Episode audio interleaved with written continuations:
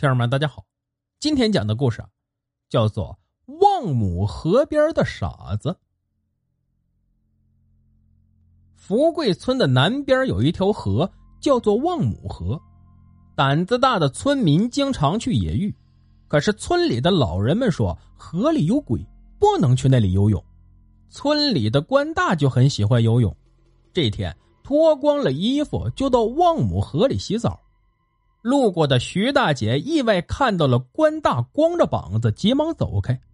关大像是捡到了便宜，笑着说：“呀，徐大姐又不是外人，下来一起洗呗。”徐大姐一边走一边骂道：“什么老不正经的！哟，不好意思了，别走啊！”关大甚至游到岸边，故意露出臀部。这时。一个十五六岁的小女孩眯缝着小眼睛，也不避讳一丝不挂的关大，发呆的问道：“你看到我娘没有？她买糖没回来，我要我娘。”若是旁人啊，早就羞愧的躲起来了。关大却意识到这里没有旁观者，那徐大姐早跑没影了，只有她和这个弱智的少女待在岸边。再一看，这丫头虽然很傻。长得还不赖，关大顿时来了花花肠子，装作一本正经的样子说：“你陪叔叔下河玩会儿，叔叔就告诉你。”傻姑娘问道：“你不骗俺？不骗你，咱俩拉钩。”关大故意哄骗傻丫头，傻丫头当时就向河水深处走去，并非是游着过去的。关大兽性发作，也没往深处想。跟着傻丫头就进了水里。当他们游到河水中央时，傻丫头突然抱住了关大，然后慢慢下沉。而关大发觉身体突然下沉，急忙喊：“你松开，你松开，救命啊！”没多长时间，关大又露出了水面，但是飘上来的却是一具尸体。还有一天，几个学生路过望母河。他们都是逃学的男孩子，其中啊有一个是段后家的小子，他看到了一个傻乎乎的姑娘坐在岸边，就故意推了傻姑娘一把，本想把她推下河水，哪知道推一下人没有动，段后的儿子又用力推了一把，还是没有动，他最后用尽全力推傻姑娘，当他的手推出时，傻姑娘突然消失了。段后的儿子一把推空不要紧，自己竟栽进了河里。本来呀，段后的儿子会游泳，可以浮出水面，但是段后家的孩子突然觉得身体好像被什么东西绊住了，游不上来。再仔细往上瞧，那傻姑娘在水面上笑着。其他几个逃学的学生没有看到傻姑娘，只看到段后儿子一猛子扎到水里没上来。还纳闷他怎么想起来游泳了。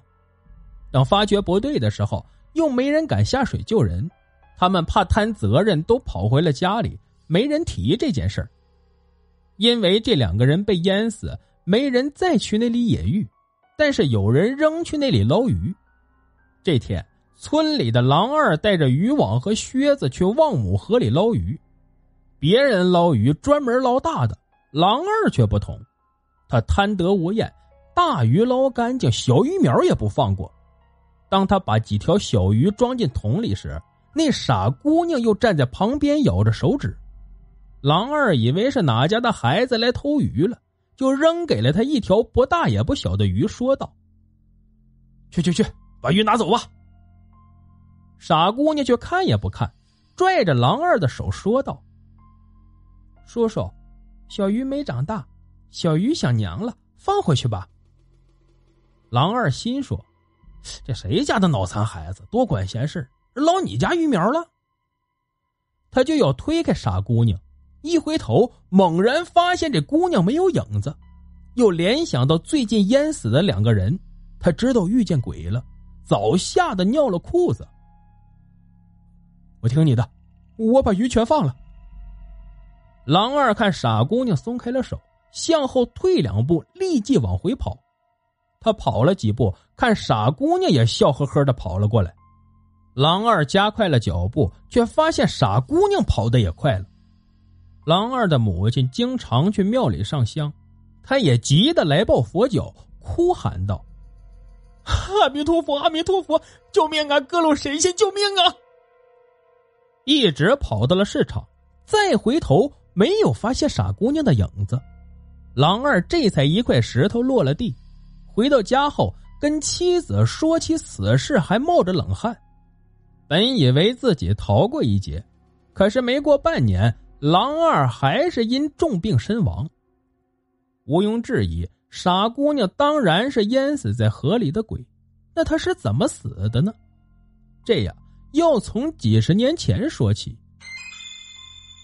那时村里有个寡妇改嫁，他之前的女儿有些弱智，新找的那户人家不打算接受这孩子。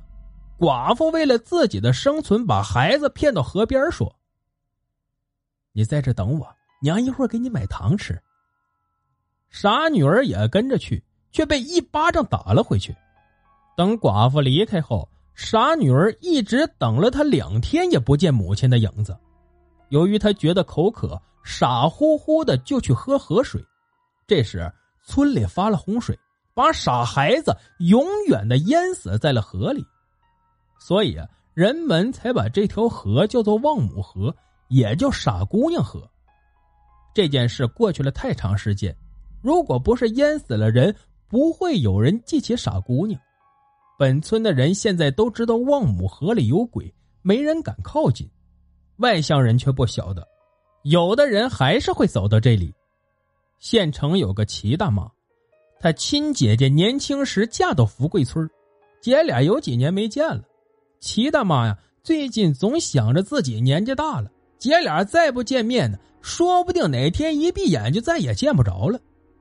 齐大妈坐客车来到福贵村，她下车后拎着包袱路过望母河，一个傻姑娘拦住了她的去路，傻兮兮的问道：“你看到我娘没有？